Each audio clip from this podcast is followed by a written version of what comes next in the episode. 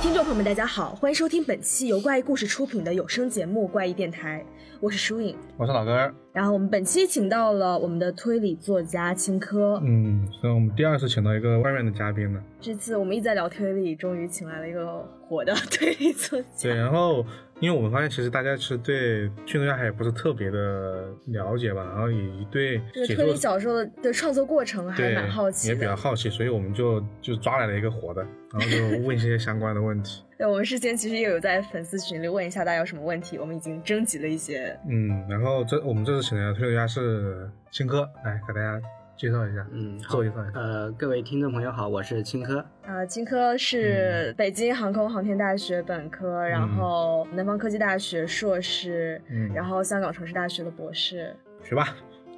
然后高考状元， 非常厉害。最早的话，你应该是《巴别塔之梦》出道的，对吧？嗯，这部是获得了岛田，岛田庄司奖，嗯，嗯，第五届岛田庄司推理小说奖。嗯，然后就是这本书在台湾出版，对，最近可能会出简体版，嗯，对，大概明年会由新出版社出简体版。然后还出了一个系列，呃，中塔杀人事件、日月星杀人事件。嗯嗯嗯最近的话呢，除了死愿塔之后，还会出一本书叫《速回》，嗯，对，然后另外还有陈默之系列的下一本也是土楼杀人事件。嗯嗯，，你是新出版社出版吗？嗯，对，嗯大家可以期待一下。所以你看他，他已经现在有这么多本书了，就是真的很厉害。就边上学边写书，真的是件非常厉害的事情。嗯你是什么时候对推理小说产生兴趣的？嗯、最早的时候，呃，大概初中吧。那时候，呃，什么其实看的书也不是很多，然后一个偶然的机会，然后我舅舅就给我买了一本《福尔摩斯探案集》，嗯嗯、这本好像是很多人的入门。 对，很多人都入门，大概就是这样。然后之后就读了之后，但是也没有，也不知道，根本不知道推理小说或真正小说是一个什么东西，就是感觉福尔摩斯这个人很帅，酷， 对，很酷很酷。然后感觉他什么都知道，很厉害的一个人。那之后呃，初中啊、高中阶段啊，都沉迷学习不能自拔， 然后就呃，不光是推理小说，其他的小说看的也比较少了。然后相当于对推理是一个中断的过程。然后之后到大学阶段，大学大概大一可能大二那时候就刚开始，那时候就又又开始接触推理。那是什么机会呢？嗯，很多人也会接触到的东野圭吾。然嗯，后东野圭吾把我重新呃拉入了推理小说的坑这个坑中。但其实我以前一直都没有意识到东野圭吾是推理作家，我也只是把他当书当普通小说看的，可能对这个类型还是没有一个就是很早系些统的一年个没了有一解。对个对对，对因为我刚开始看推理小说，看看东野圭吾的时候，也根本没有意识到它是一个推理小说，就是当时因因为图书馆里面看的嘛，因为一个书架里面日系小说，嗯日系小说，因为然后发现一半都是东野圭吾，然后就拿了一本，当时看到第一本他的小说是呃《假面饭店》呃，为什么呢？因为这本书的封面特别特别好看，然后我就嗯直接把它从书架上拿下来了，然后一看就发现特别特别好看，然后就一发不可收拾，然后就把书架上能找到东野圭吾的小说，然后都看完了。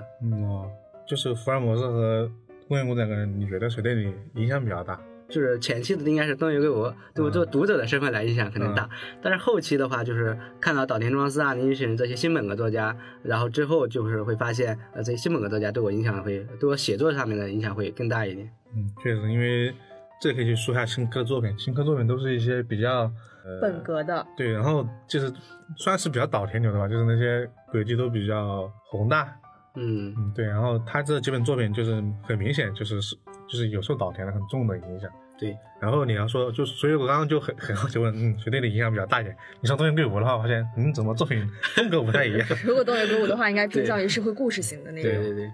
当然，作为读者来说，就是我我这样的读者，如果我嗯是读者的，我也可会更喜欢东野圭吾的小说，对，东野圭吾的小说可能比较，对，流行一点，流畅行销一点更就更是畅销军嘛。嗯哪怕不对推理迷来说，它仍然是一本不错的小说作为阅读。对，他就是怎么看都好看嘛，就是不要说他有些，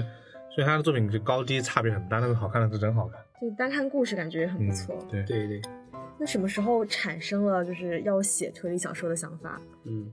刚开始在大二大大二的时候嘛，就是呃刚开始看《东瀛贵无》，然后嗯岛田庄司啊，然后后面凝视行人，然后呃道尾秀介呀、一些作者，都是你们学校图书馆的书吗？呃对对哦对，哇，那你们学校图书馆的书真的是超级 全，我们学校图书馆书也也挺多的，但是 把推理小说收集的这么全的，还真的很少，我感就觉。他们就就是更多的把推理小说放在那个日系文学对这日系个文书架学里的下面。面，然后呢，我也是在那那个书架上面去找书看，他没有把它当成一个对对，没有一个门类，呃门类就是去日系文去去但是去因为日本它那个日推理小说特别呃发达嘛，就是很多嗯所以很多作品都是推理的成分算。是日本小说的一个代啊表，所以对，除选了了很除多。除了推理小说就是那些就是渡边淳一这些私小说了，就文学性很强的那些。嗯对，当然看完这些小说的时候，呃，之后我们就肯定会有不想写小说的那个读者，不是一个合格的读者，对吧？然后之后就呃想写，但是一直没有机会写嘛，直到那个遇到了那个当时呃有一个我们当时我在那个北航的一个推理呃北航推理爱好者协会嘛，一个推理协会，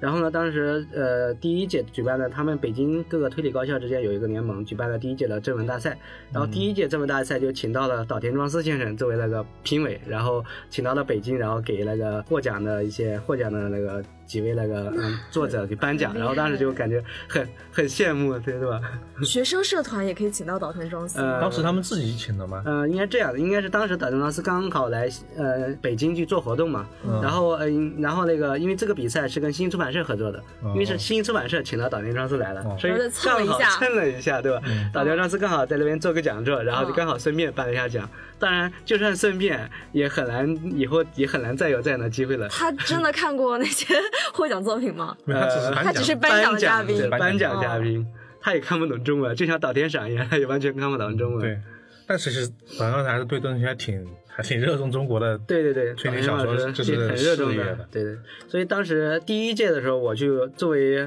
就是参加了，就是坐在下面观众，坐嗯在我还记得在最后一排，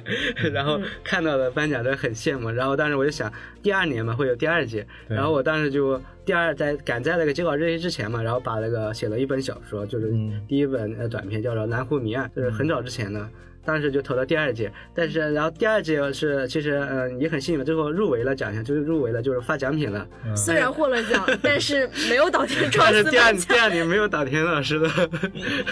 我 然后就记得是当时新兴编辑赵笑笑女士，然后她给我们颁奖的。然后我当时的一个奖，因为我入围奖嘛，就没有奖金啊，什么都没有，就入围奖就一本书，每个人给入围十三个人，每个人发了一本小说。这就当时新兴刚出版的小说，我发的当时刚出版就是呃麻耶雄村的《友谊之案》。嗯，然后在这在此之前，其实我连麻耶这个人嗯是谁我都不知道，我也是 懂啊我只知道那个岛田啊、宁石啊这些比较代表性的，当然这跟图书馆的选书有关有关，因为图书馆就没有马伊雄松的书，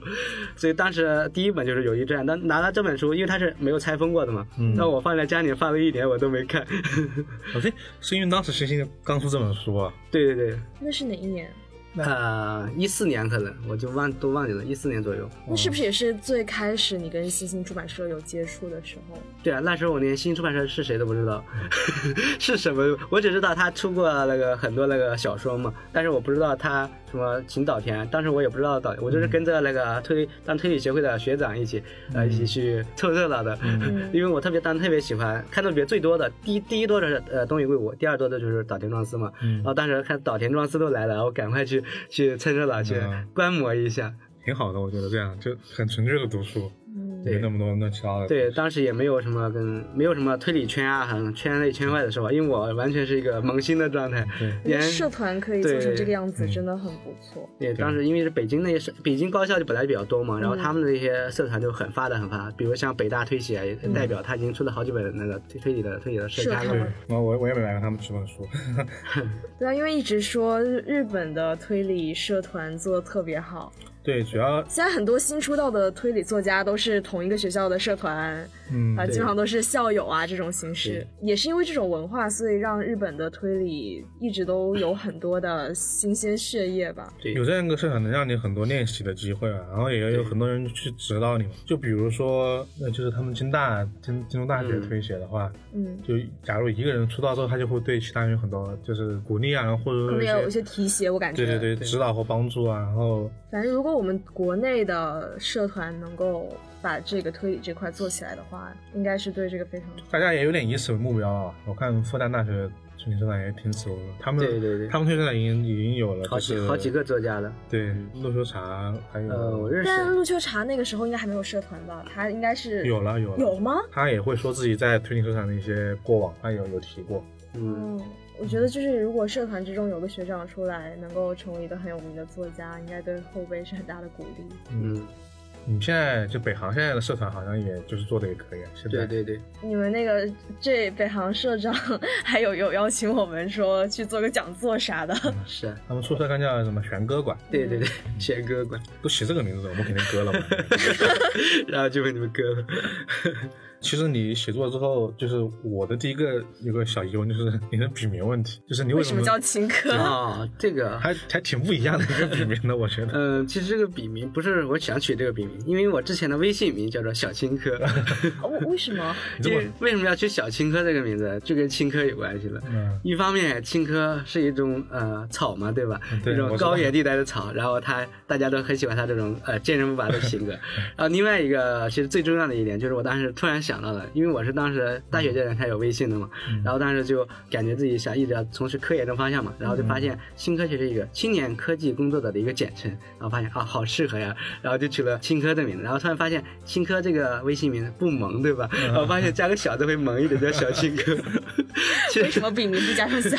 然后后来发现笔名其实我也想加小的，然后编辑说你这也太萌了 吧，然后就把小不太合对把小字给去掉了，然后就青稞这个了。就我感觉好像大家都很喜欢拿个菜名，基丁啊、秦科啊。对啊，然后其实这些后来我发现跟我呃就是我认识的一些作者，要么是动物的名字，要么就是植物的名字，然后我们然就后是植物系和动物系。还有什么比如河呢河狸、熊啊猫？河对啊，哦河狸、熊猫和各种动物系的，鸡丁半个动物，被烧熟了的动 物。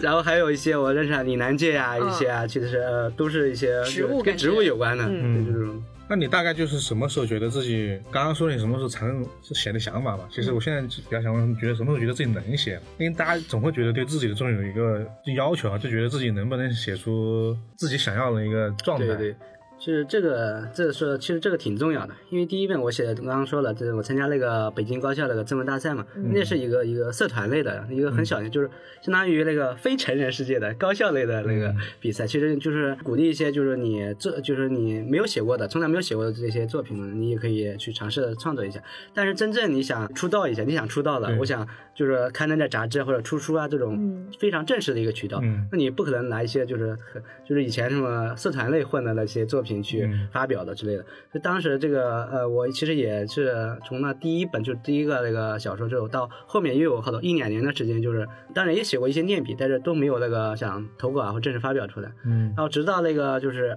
后面一年之后的呃第三届那个华文推理大赛，这个就是推理杂志那个举办的一个比赛，当时应该已经快截稿了吧？但是我记得是九十月份，九到十月份，然后我当时就投稿了，就是就是写了，当时写了两个小说，两篇、嗯两个短篇，嗯就是三万字左右的这种，然后就去投稿了。那个你好像也获奖了。呃，对，这个后来因为某些原因，他颁奖比较迟，所以最后大嗯概最后是推理作家的利奇这这这一篇获得了个二等奖，其实也是一个肯定的。当时为什么想那个，觉得我的实力能达到这个，呃，就是来投稿的水平呢？嗯、我一直在 想想说，我觉得我实力能够获奖的这篇，我就去投稿了。其实 其实我完全不知道自己能不能那个什么获奖啊干什么。其实转变是什么呢？因为那个暑假嘛，当时那个暑假其实刚前面那个，现在我们把呃线索拿回去， 我们刚刚我埋了一个伏笔，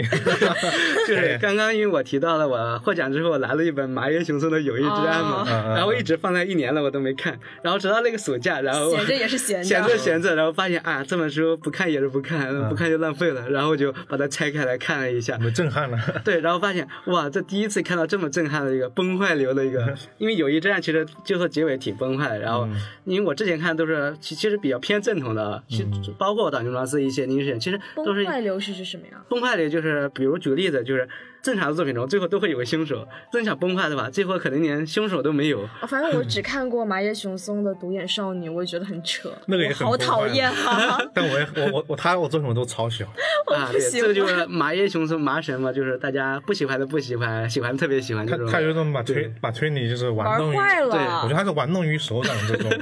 就是他想怎么来就怎么来，但是他但是他其实不是那种特别正统的按照故事那对种对来对讲，他能写好，但他能写好，好，但是他不学他好选。择不想这样 写，就觉得特别特别狗血，对对对，就是想不到的结尾。但是他推理又很硬，他推理写的很好， 对对那对倒是， 对，那当时我就看他第一本是《友谊之爱》嘛，然后啊，我发现哇，惊为天人，然后我就是觉得啊，感觉自己以前写的都是啥东西，然后感觉以前，然后就感觉就是感觉突然就那一个暑假嘛，然后我之后又看了很多，找了一些他很多其他的小说，比如刚刚说的《中年少女》啊，嗯还有其他一些那个什么《贵族侦探》，啊其实我都嗯看了一下，然后发现越看越喜欢这个作者，然后几乎，然后后来就把他几乎他有中译本的就看了嘛，其实就那几本，然后发现是的打开了一个差呃不多，打开了一个新世界的大门。嗯然后之后，然后到九十月份，就是其实八月底吧，我就写了，之后是我我感觉是我走上了呃新的台阶之后写的第一本小说。嗯然后那本在那本小说叫做《辅导幻想》这本，嗯，那本小说我的第一句话就是。嗯，第一句话就是马爷死 了，然后，然后大家有一个人说嘛，不好了，马爷死了，就是马爷就是这里面的一个人物嘛，嗯就是把他代号而已。对，然后后面，然后马也死了，然后后面大家都很高兴的在鼓掌，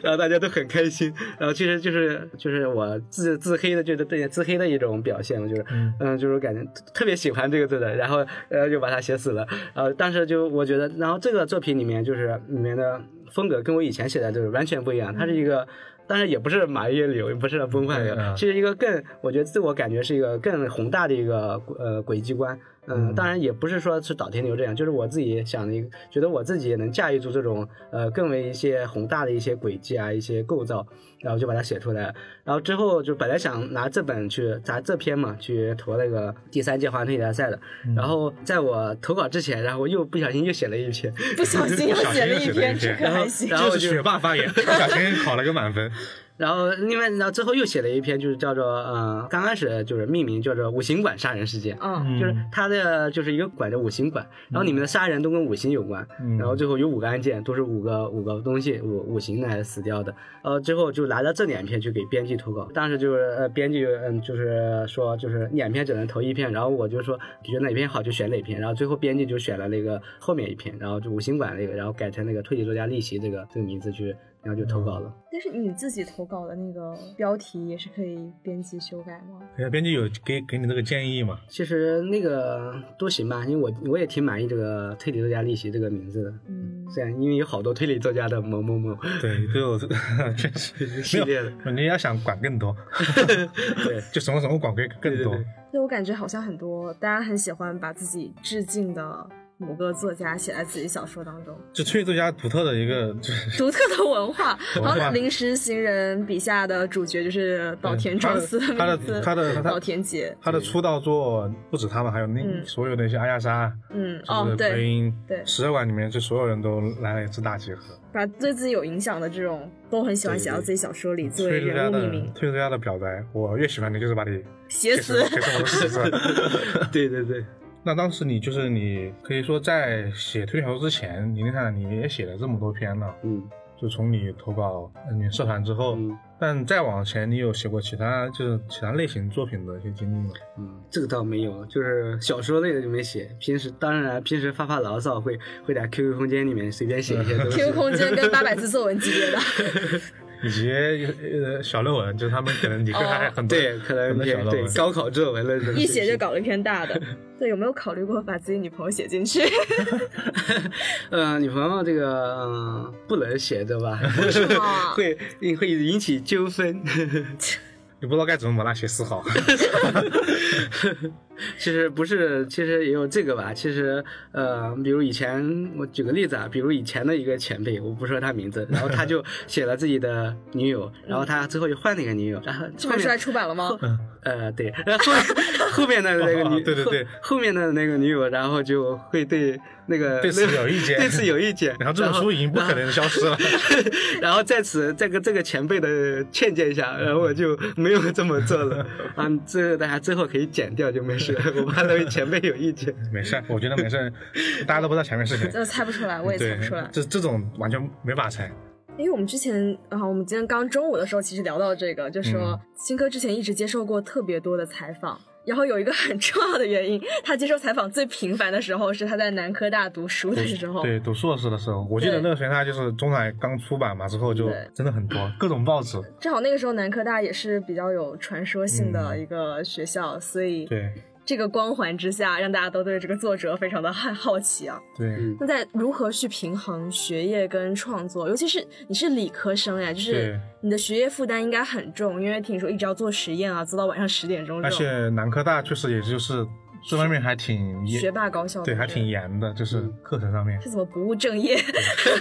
他刚才已经写那么多东西了，我们刚刚前面有听到啊。对啊，写了那么多，应该要耗很多时间吧？ 嗯嗯，其实耗时间也不是很多，因为毕竟我、写了这么多书，其实多少本啊？四五本可能就是嗯五六本嘛，就是就是创作的数量，一年你看一年就一本书就我写出来了，就是是十几万字嘛，十万字多一点。嗯然后这样的水平，一年是一年三百六十五天，然后只有十万字，一天你分一下才多少字？几百字？我的数学算不 过来，我我也算不我过不来。用你把老师算出他是多少字。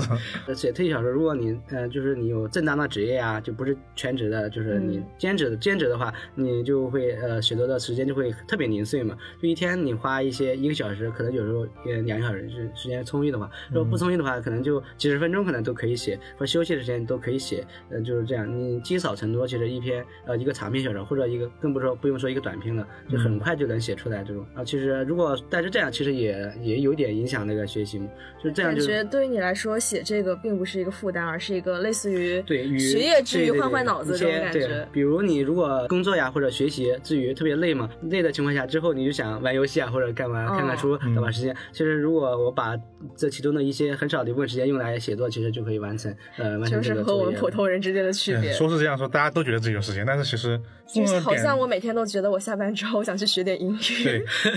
但是其实到家之后我只想玩玩手机。以及就是类似于，比如说健身也是啊，你觉得你你你清楚知道自己有时间，但是你你知道有时间和你实和你际实际去执行，利用这个时间对对对去干一些事情，还其实真的是有十万八千里的距对，离。因为我觉得大家可能更感兴趣，就是你在于你怎么去一直坚持这样去学，因为对啊每天写字，每天写东西，其实一就是件你本身在学很累的事业情应该已经比较繁重的情况之下，还去写这个，你有嗯没有逃课过？呃，写作是硕士期间其实没有什么课了，其实都是做实验而已。有没有挂科过？嗯，这肯定没 有啊。学霸，学霸怎么能挂学科？啊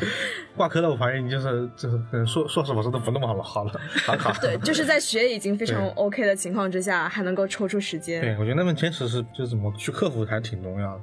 嗯，对，其实写作刚刚其实说的轻松嘛，就每天写一点，写几百字对可能嗯。其实就是就算是再有毅力的人，就是如果你当天特别特别累的话，然后你打开电脑，就就算你看着面前的字，你就一个字都码不出来。嗯当然也有很多情况下，不光是我，其实我认识这些其他作者也有这种情况，就脑子一片空白，啥都不想干，然后就直接后面就就干其他事去了。有嗯没有写到一半想放弃这种？嗯，对，也有也有一些小说，就是写的时候，嗯，写到一半了，其实不是放弃，就是说暂时没有什么思路，或者或者说你回头一看，以前写的是什么东西，就是不咋所以你地现。在手头还有没有填完的坑吗？嗯，哦以前的那种嗯这种我我跟其他很多作者其实不一样，就是很多作者就挖坑不填嘛，那嗯我是那种就是挖完坑一定要 填完，先写完再说，再改对都都可以硬。着头皮也要把它填完，就是这种感觉。然后就是呃就对，之后可以之后再修改嘛，或者大修也无所谓，反正就是先把它填完。或者说就是我最近写的这本，就是《速回》这本，就是我写到大概四万字的时候，四万字的时候，然后回头一看，发现以前就是之前的四万字写的太太糟糕了，嗯然后就啊、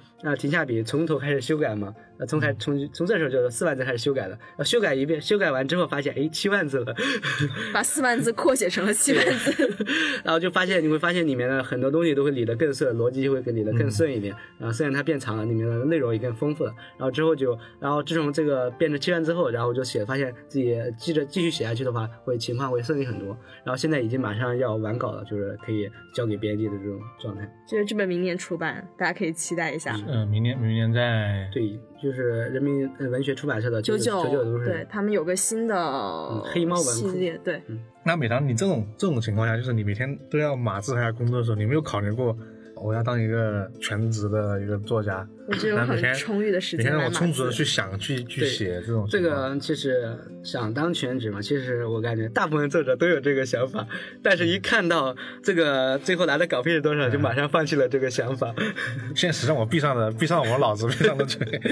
对，然后没办法，因为现在现在的对我们这些就是，其实推理小说是一个很小众的一个、一个题材的，嗯就它的那个就销售量呀，其实都是不高，尤其是这种呃国产的这种原创推理，你销量不高，它那个其实稿费也不是很多，最后完全不可能就是光靠这个稿费来养家糊口的。有没有可能把推理写成畅销书的那种？嗯，当然有啊，对推理小说就是泛推理这个概念，或者泛推理、泛悬疑啊，这很多也有。而且周浩辉啊，其实嗯、呃都是哦他的是算是出圈了，他们没问题能能谈到对对杰作，对他们那对个商量，对，如果他们他们其实也做一个泛推理一个范围，就是里面有很多那个悬念啊，这跟推理也有一些推理元素在里面，就这种就很适合那个有畅销元素，很适合畅销这种。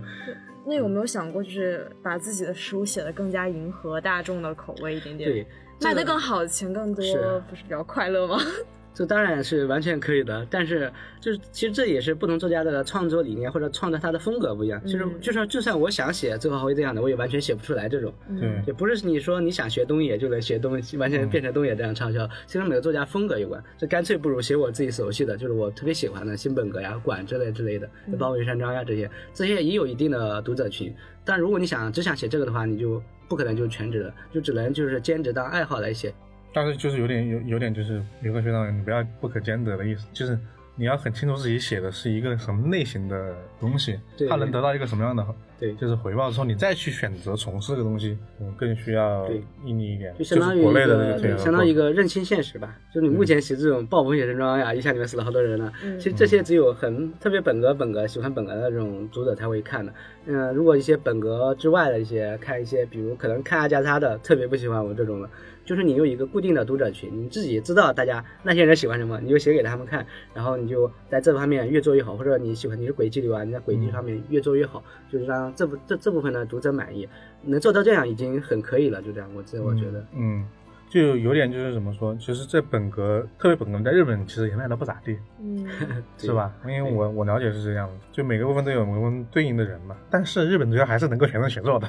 对？就是很多。嗯日本的书卖的要贵，我感觉。对但可能他们全写的也也也就是那些很出名的那些作者。对，就是我们能引进到，其实能引进到有中文版的，其实那些作者其实已经挺火的了。对对在日有本在世界对范围都有影响力的那种。嗯，他们就可能能大概全能写的过程。因为我每年就鬼鬼搞那些什么作家作家税排行榜，那些人收入都挺高的嘛，版税都是什么就是千万级的版税哦，嘛。是我以前看那个看国内的那个作家的对那对个对排行榜，我都觉得写作是一件超赚钱的对事大伙情。大伙就认为写作就是可能会把他们的这种就是这种所有情况应用到所有的作者身上去，我记得以前但大多数人还是排一个嗯前三的呃郑渊洁、杨红樱还有郭小四，啊、对吧？嗯石彦觉是很厉很厉害，他写的作品也也好看，也还能卖那么好。对啊，真的能够卖到这种东西，真的是很厉害。但反正以我们国内的现状，推理作家全职写作应该是一件不太可能的事情。我们现在这一代有全职的吗？也有有有全职的，就是我认识的，就是都是嗯、呃比较大佬级别的，就是刚刚我说的那些，刚开始的周浩辉啊，其实他们嗯都是全职的。他们是火了之后才全职吗？啊、对，周浩辉其实也是，他刚开始是、呃就是当老师嘛，也是一个学学校里面当老师，然后哎，教什么的呀？呃他是二好像二本院校当一个普通讲师，就是大、哦大学是大学，对，我知道是哦他教的大是什学么科目，我不知道叫 什么。因为我了感解觉，因为我感觉他的可能跟他的那个书中提到的一些，我看感觉他写的轨迹都非常的，嗯，就包括涉及到很多化学的一些东西，我感觉，那可能是相关的。反正他肯定是理科的，就是对我对我 感觉应该是他跟这肯定是相个理关科生，但这个这个我也可以确定。 从从从然后，这嗯、里他之后就是他就是，呃，就现在，这像周浩辉现在已经不是全职学者，因为他自己开了公司，开始搞影视影视方面的，对，嗯，所以他也其实也不是一个全职作家，就是他辞职之后也再创业了这种。全职过，对，然后再转型，而且对非常对成功，对对对。呃然后呢，就是另外就是呼延云嘛，特别喜崇拜的一个前辈吧，嗯然后呃他也帮助了很多，就是他也是之前是一个记者嘛，就是报嗯社记者，然后后来就他他其实算作那个破釜沉舟了，就他出版了第一本小说之后，就发现卖的还行，然后他就嗯马上就辞职了，然后就开始写了，然后之后就慢慢的就是呃得到了更多人的认可嘛，然后就就哦他这种比较当容易当自由人，因为他学校卖不好，他还能写稿，他是记者。哦，而且我觉得记者他本身有一定的比例的这个积累，对，对所以感觉还蛮擅长对的。记者上蛮蛮蛮多人选择成为自由职业的，就对记者这个行业。主要是我觉得记者是一个都其实都是一个靠靠笔头、靠文字对你也来吃不饭的太东西看你，比如说简历断层，也不是特别对对在意对这个嗯东，西。对对对，你随时可以有饭吃，而且你，我觉得你给其他投稿啊，或者是做这种自己做调报道之类的，我觉得也还是对 OK 的。对，这个是蛮顺理成章 的。然后另外一个就是香港作家陈浩基嘛，就华文嗯推理第一人，哦，码农， 他以前就是计算机程序嘛，员计算机就是呃程序员这种。然后后后来跟之前跟他聊天他的时候，他就说自己就是他大概三十岁左右吧，嗯然后他就刚好就想辞职，然后换一份工作。哦再不吃头发没对了。，在这个他，然后他就想先休息一年。他其实之前也看推理小说，在在这一年之间，他就边看小说，然后看也有自己写的欲望，就是他写了小说、推理小说，然后就投到了一个台湾推理就作家协会的一个征文比赛，然后之后就获奖之后就不断的有约稿也约稿，然后就他发现哎，就是然后自可以己养活是自己对，了可以养活自己，然后就这种稿费就是大概是饿不死的这种状态。对于作家来说，其实饿不死已经很满意了。然后他就是之后，然后直到他出版了大作《一三六七》这本大作，就彻底火起来之后，就是完全可以那个全职能养两活个自写己作了。了，我觉得一三六七一个一本书应该就够够他，但应该也不太至于能够吃那么夸张。影视版权也卖了，这不是一直都没有翻拍 吗？但是卖过了呀啊对，，啊包括他后来的《网内人》啊，嗯其实都卖了影视版权，都是而且都是比较高的那种。对，好像一三六七是王家卫，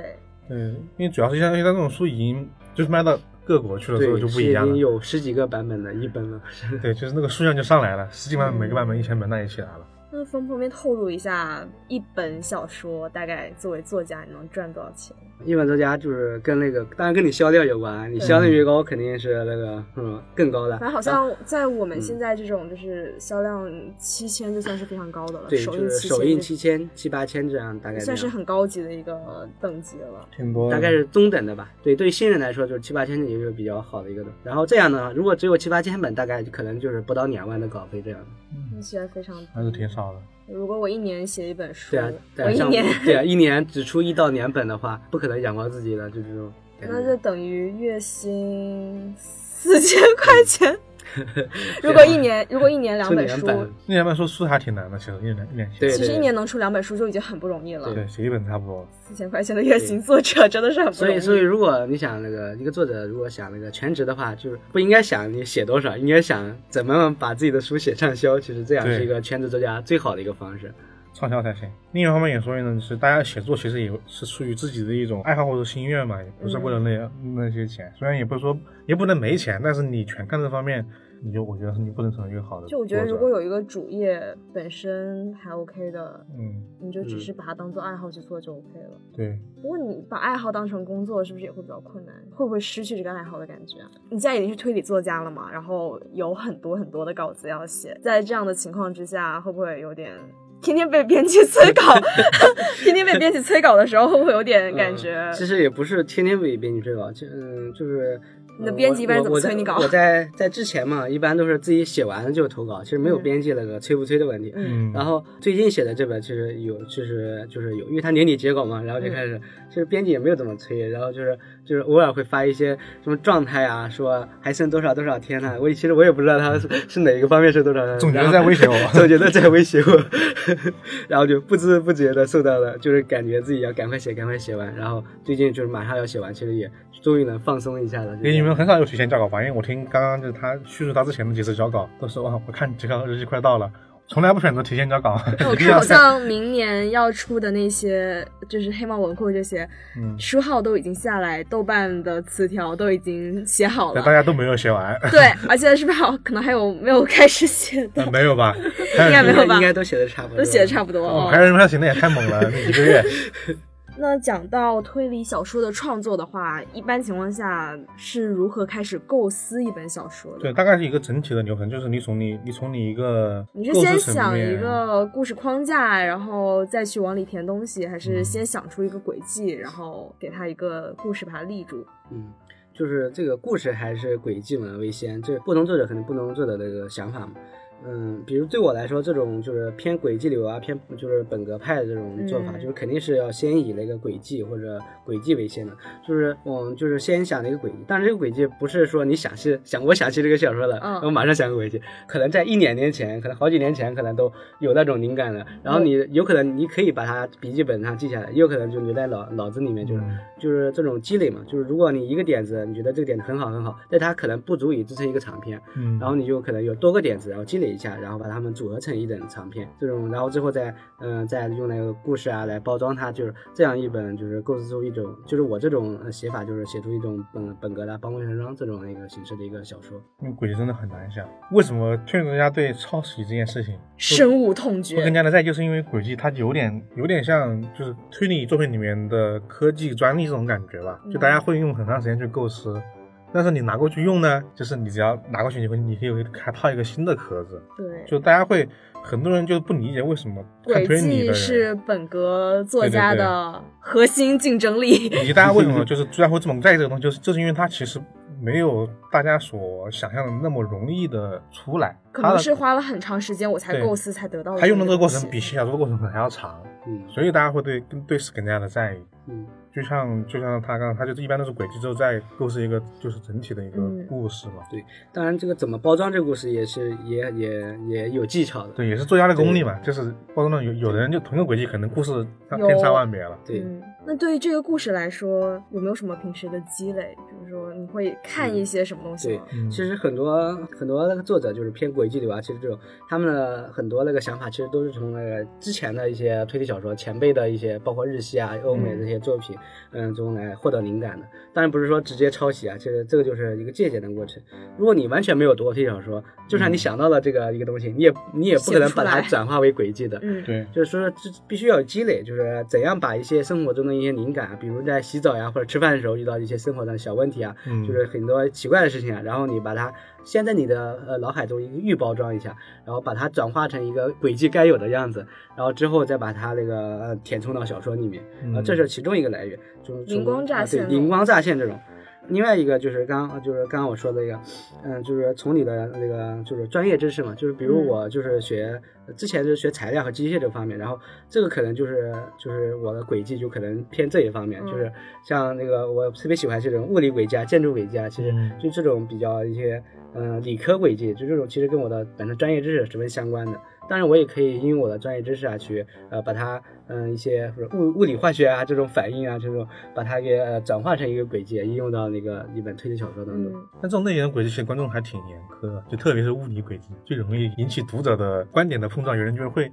它的好与坏会对差别很大。这个好与坏其实，嗯，没有一个统一的标准，有可能，当然同一就像一个同一个轨迹，就是可能这个读者特别喜欢，那个读者就不喜欢。对对对当然说，如果做个统计学来看的话，嗯肯定是有轨迹，有的一些轨迹比较好的，大部分人觉得好；那有些嗯轨迹，大部分都觉得很差。对就是这样，其实一个标准。其实我们这些呃推理作者来必须要衡量一下，比如这个小说的核心轨迹适不适合嗯和，如果它特别，比如感觉你感觉特别坑的话，你可能嗯就不会把它当为核心轨迹。嗯，就是可能一些副轨迹啊这些，就大家大家看着喜有喜欢的人你就乐呵一下就可以了，就这种感觉。我之前好像有看到说，推理作家笔下的侦探其实是自己内心的投 射，就有点是自己的那种对理想状态对，。尤其是像我这种，就是我，因为我的作品现在作品其实之前都是以第一人称为对啊就来叙述的嘛。就第一人称就是相当于助手的一个，就是华生的一个角色嗯。华生觉得很容易写的，因为每次都是我我我我要干什么我要干什么，嗯就是很容易把自己带进去了。然后其实我的作品中就是可能大概有一半可能就是我的想法，就是跟我就我自己的那个性格有关系吧。当然，你你你有的跟侦探其实也有我那个就是另另外一半这种呃性格，就是这是一个就是把你作者你的自己内心完自美己内人格的心把头它 衔，就是把它投射到你写的笔下的各个人物中间，其实嗯都有你自己的影子，不光是自己的影子，包括你身边一些朋友啊、其他人的影子都有、哦都可以投 对射进，去。因为我之前有看到说一个写作技巧就是，当你不知道该怎么构思人物性格的时 候，拿身边的人，拿一个身边的人，你想想这个人遇到这件事对情对会对怎么去处理？这个是最好解决的方法，因为很熟悉的一个解决方法。在你嗯小说里面有没有身边的人呢？就是当然当然有啊，比如我们俩都有的。比如就是很多了，其实就是有时候其实你 嗯，哪个角色大概对应哪 个人这个就不大好说了。其实其实不是这样，其实不是有时候不是完全对应的，就一个人，可能这个人对物集合了我三个朋友的三对个对手对放在一起了，对，大概是这样。这种情况会有对，这种情况比较多的，就是它不是完全对应的一个一个对想法，因为你塑造人物不可能完全跟你身边的身边的朋友完全一样的这种。就是如果完全一样的，可能会引起 纠纷。但是我因为我们刚刚说到，就是读者对轨迹的就是不同，会有一个爱好的不同嘛。然后还有一个问题就是大家讨论的很多的，就是你刚刚也说到你的构思是在于轨迹之后再故事嘛。就嗯你觉得对一本小说来说，它的故事性、它的轨迹，你更看重哪一方面？我还挺我还挺好奇这一点，嗯因为读者们他们有自己的男女生都说。嗯推理小说还是要故事啊，故事。然后有人还说轨迹好看，好看，嗯就是真的还挺大的。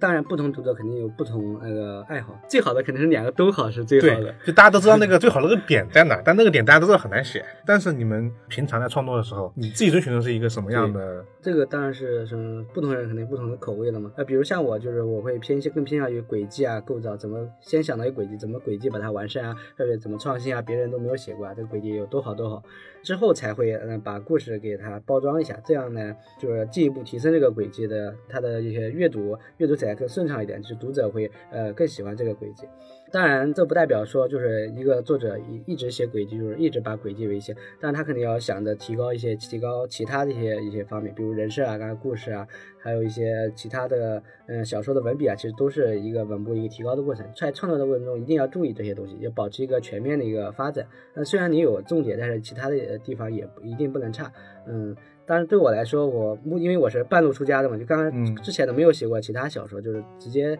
写推理小说这种开始，就所以我的文笔其实都是比较差的这种。嗯，那有没有想过，就是既然你的优势在轨迹， 有没有想过再找一个人合伙？你出轨迹，他写故事这 种，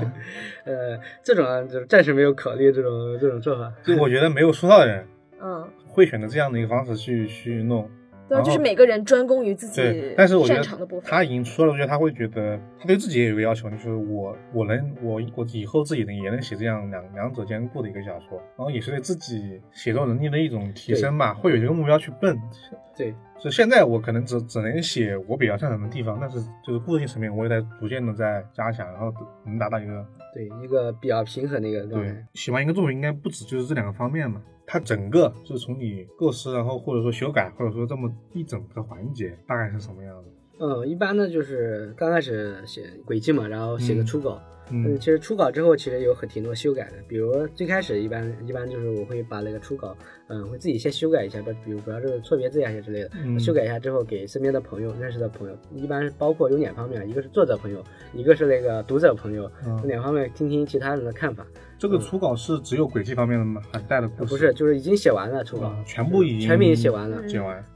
读者和那个作者朋友就都会提一些修改的建议嘛，然然后把这些再根据他们建议，就是作为取舍嘛，然后进行那个作品的修改。但是目前我就是主要主要是长篇这个类，因为短篇这个没有什么可修改，就是可修改的东西很少了。就主要是长篇这个，主要的包括一些布局啊，嗯，包括里面一些用词啊、措辞、一些轨迹的怎么呃实现啊，这个嗯可行性啊怎么样，都会听嗯、呃朋友的看法，然后根据他们看法再对这个小说进行修改。然后这是第一遍修改，然后之后修改完之后自己再过一遍，大概嗯，然后就可以，嗯，就是我一般这样就可以投稿了。投稿给编辑之后，编辑再那个提一些修改意见，然后再再再修改一遍。之后可能就是如果离出版时间还有一段时间的话，可能有时间还会再改一次，大概就这种两三次吧，这种修一改。直被要求改稿，会不会感觉不好？就是会不会有点改到有点偏离你的嗯初衷之类的？对，这个当然是有可能，但是我目前没有遇到这种情况，因为我现在编辑新出版社编辑，他他就是就这种作者是其实比较放放养的一个状态，嗯就是你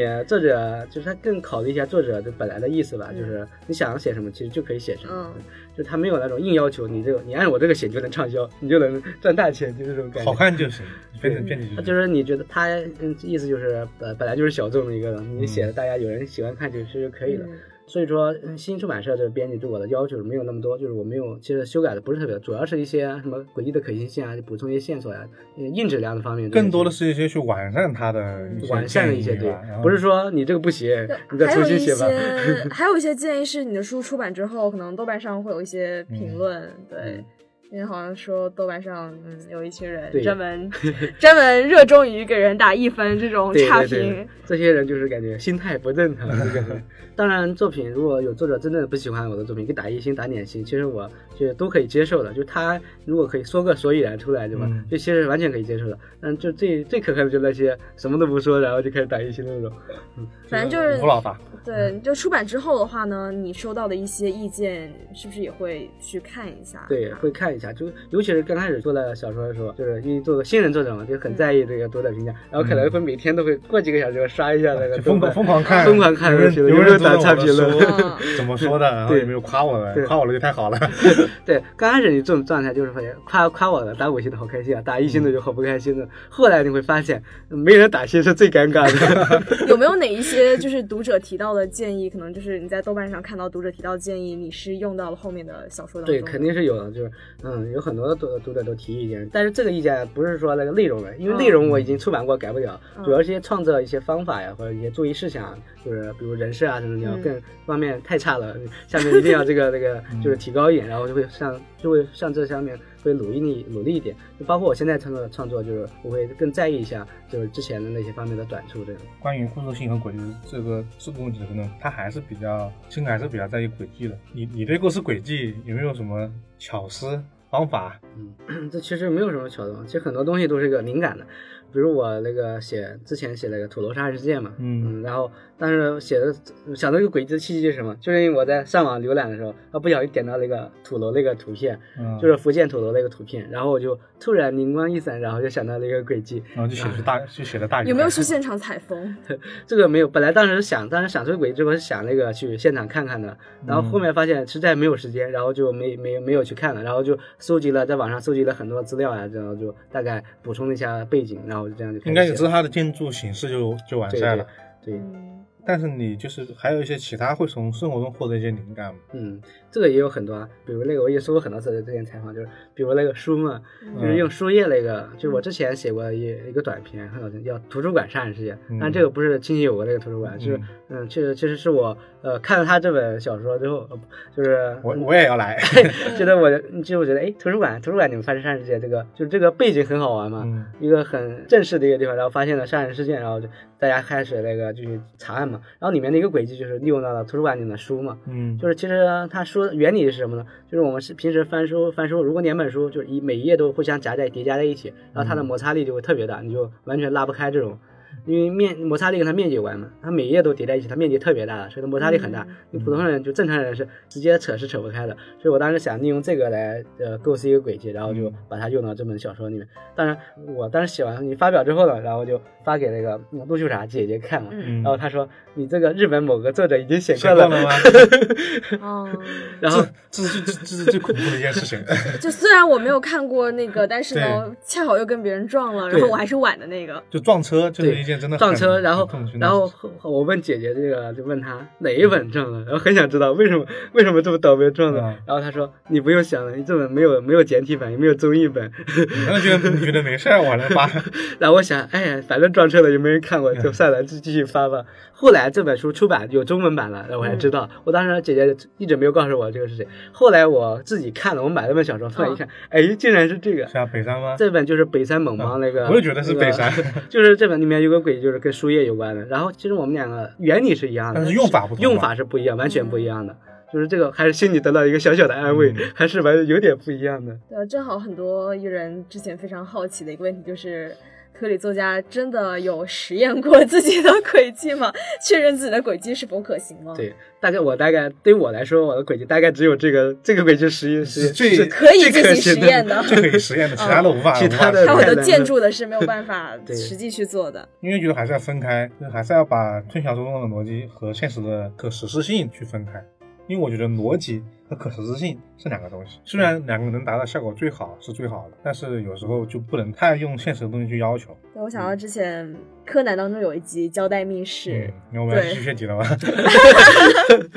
您这本还关系到一本名作啊，反正就是在一个浴室，呃，死者死在一个浴室当中，然嗯后呢，浴室的门呢是从内部用胶带封上的。嗯嗯，问题就是这个人是怎么进去的，大概对是这么着吧。嗯但很多人通过柯南当中给到的那个谜底去真正进行了实验，说其实是不太可行的，嗯，会涉及到一些各方面的问题，并不能够真正形成一个非常牢固的密室。所以很多的作者就是感觉就是大体上理论上可行，理论上其实可行是以的就是在我的在逻辑世界里面，觉得那个构建是能连起把来的，嗯它当做一个益智游戏，其实挺好的，对，不用去考虑到特别现实的一些东西。但就可能说罗军的小说会，那也是也是类似，反正也是这种这一套逻辑里面能行通就 OK 了。对，不然有的时候感觉可能嗯啊，空气湿度、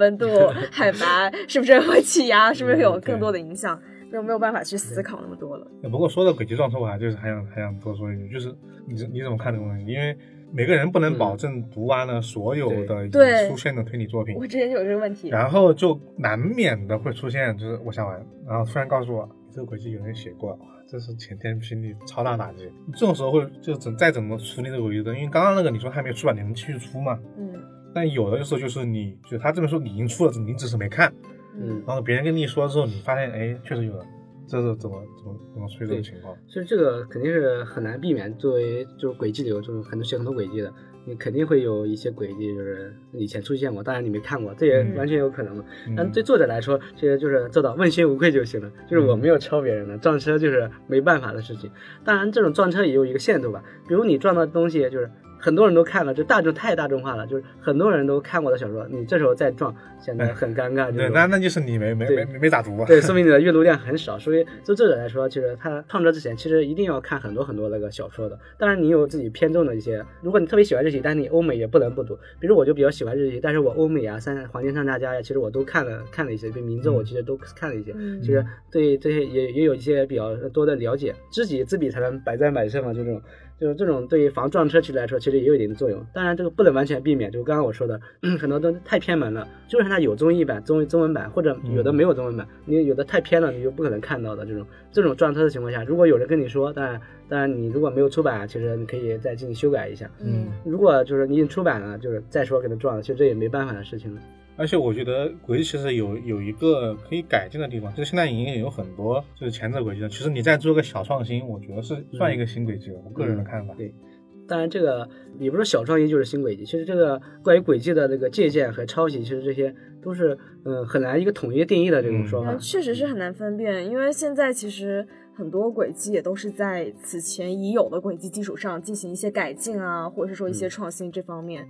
但这一点就导致我经常，比如说，因为我会写新书资讯嘛，嗯然后我有时候观察一下豆瓣的评价，很多人就说都似曾相识啦， 轨迹好老套啊。就虽然是本新书，但他们可能会还是会有这种感觉。所以这个、就是、看你怎么去对界定了对，一方面是读者的鉴定，另一方面其实跟作者自己有关系。作者你自己啊就是创作处于一个什么心态吧，这种。比如最近很火的一个荣梗天后，对吧？嗯 就是这种，就是也不，嗯就当然我们不知道那个作者本人怎么想，但作为读者来看，其实这种是不大合适的这种一个做法。嗯，其实也看比例吧，就是看这个东西嗯原本旧的部分占比多少，这种感觉。 所以，所以我就是从这个轨迹的，就是撞梗这方面，就想到一个一个一个，我我在考虑的一个问题，就是我觉得写轨迹有时候真的很需要天赋。已经有了这么多同质化的这轨迹，那有的人他就是能写出完全不一样的东西，嗯，就会让人挺怎么说呢，又就就很敬佩吧，很羡慕那种那种感觉。这种方面我就特别羡慕基丁基丁老师，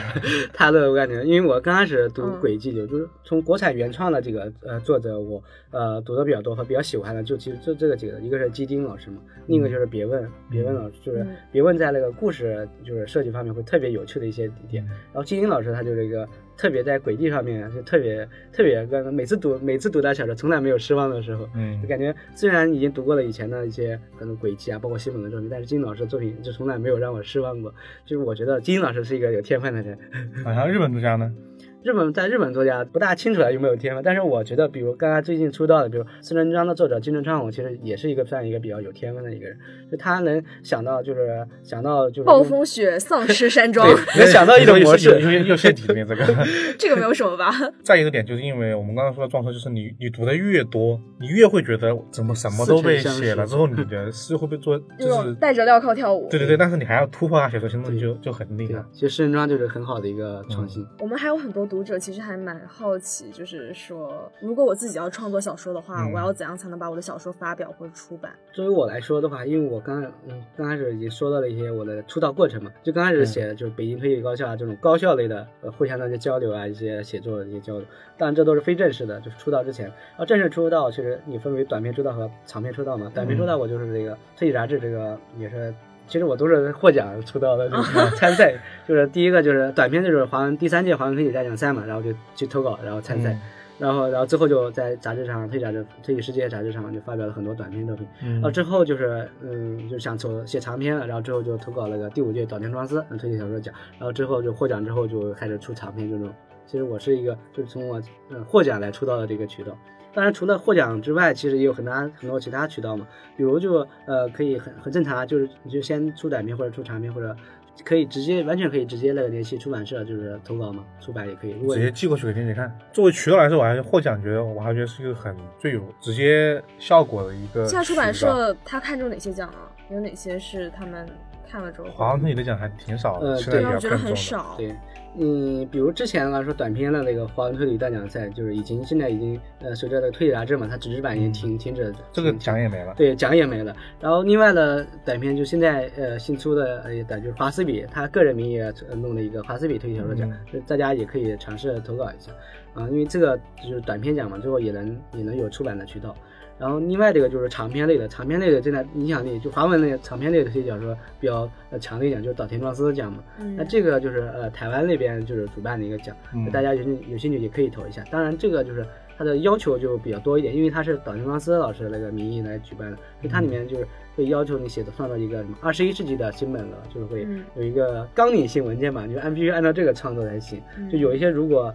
比如像姐姐的《袁泉村之夜》，当时她嗯也投稿了，就是。就因为呢不符合这个创作要求，直接就被塞掉了，就是不啊够本格。对啊，就挺遗憾。当然事后的证明，他就证明书在是本好书，对，是不是好好书？然后在日在日本都是那销么量畅非销常的，好对吧？对对，所以在不光在中国，其实日本都得到很大的认可，就这也嗯是导演赏这个奖项的一个遗憾嘛。然后另外的话就是，嗯，最近那个就刚刚说了，黑猫文库，他要嗯跟、呃跟 QED，就是上海三位老师，就是呃魏业化呀、石晨基金三位老师嗯合作的一个奖嗯项，叫 QED 推荐小说奖。截稿日期应该是明年的暑假吧。嗯然后大家就是他的征稿要求就是任意随便写都行，好看就行， 对，好看就行，反就是正可以参加一些呃有出版社参与的对呃这种，对，这个就是有那个就是人民文学出版社就嗯有人他、他参与的，就是他那个就会选一部最后的获奖作品，就一个获奖嗯，最后给他出版，就这样。就这个也是一个很好很好的一个机会。岛田但赏明年也也开始嗯对，导电厂明年收到了导电厂是明年一整年嗯征征稿，然后嗯然后后年然后开始举办颁奖典礼，就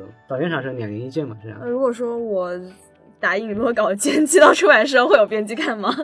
所以说这就是完全不一样，啊，就是你你投稿就是你就是嗯获奖，就是你他这个奖项嘛，这个奖获项奖直接就是一个敲门砖了的。，对，有一个奖项给你投稿，其实有一个敲门砖，因为你他有个奖项在哪，你投稿他一定会看的。嗯，嗯但是如果你只是一个编辑，正常投稿，你投稿编辑不一定会看的。因为大家都这样投，他也没时间看很。多人对于投稿的既定印象都还是说，要么是我给你寄对嗯一份稿件，要么是我给你发你邮箱这种感觉。而且得奖有一个很重要的原因就是你你已经保证了一定的销量了，你这个你有一个 title 在这里嗯对，看在这，然后就比如说日本那些奖，随便拿一个新人奖，什么念刊哲也，然后对对对，门卫生的或者说漫步奖漫步奖，你对嗯拿出来，你只要获奖证书有一个打底销量在，对，其实像我们国内的一些作者，你写简历的时候就会嗯获获得某某某某奖，其实这嗯都是很有就是很有必要的一个，比如封面上，我现在每个封面上都有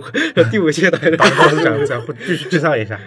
对，感觉到了。但是奖项的竞争也是最大的，每个人都会拿自己最好的作品去角对对对逐对这个东西对，然后投稿有对几十个人嘛，可对能一般都是 对，几最十个人少至最少的要几十个人。对吧？多一点可能还会上百，然后它的竞争可能是最大也是最难的。但是你没有什么其他的，就是除了长篇之外，你建议他们能够练手哪些渠道？如果在除了上学的话，就是社团吧。对社团，包括我刚刚说那个社刊嘛，嗯包括现在北大呀、复旦啊、北航啊、然后西交呀，现在呃都出了一些那个社刊，推理社刊。需要是他啊们学校的学生才可以投吗？对，这个就是就不能学校要求不一样，就是有的，比如北大、复旦这种比较老牌的这种高校，嗯然后他们里面那个推理社团里面写写这种创作人很多，就他。他自己的名额已经占满了所有嗯的社科每个要想成为一个推理作 家，首先你得考上北大或是复旦。对对对，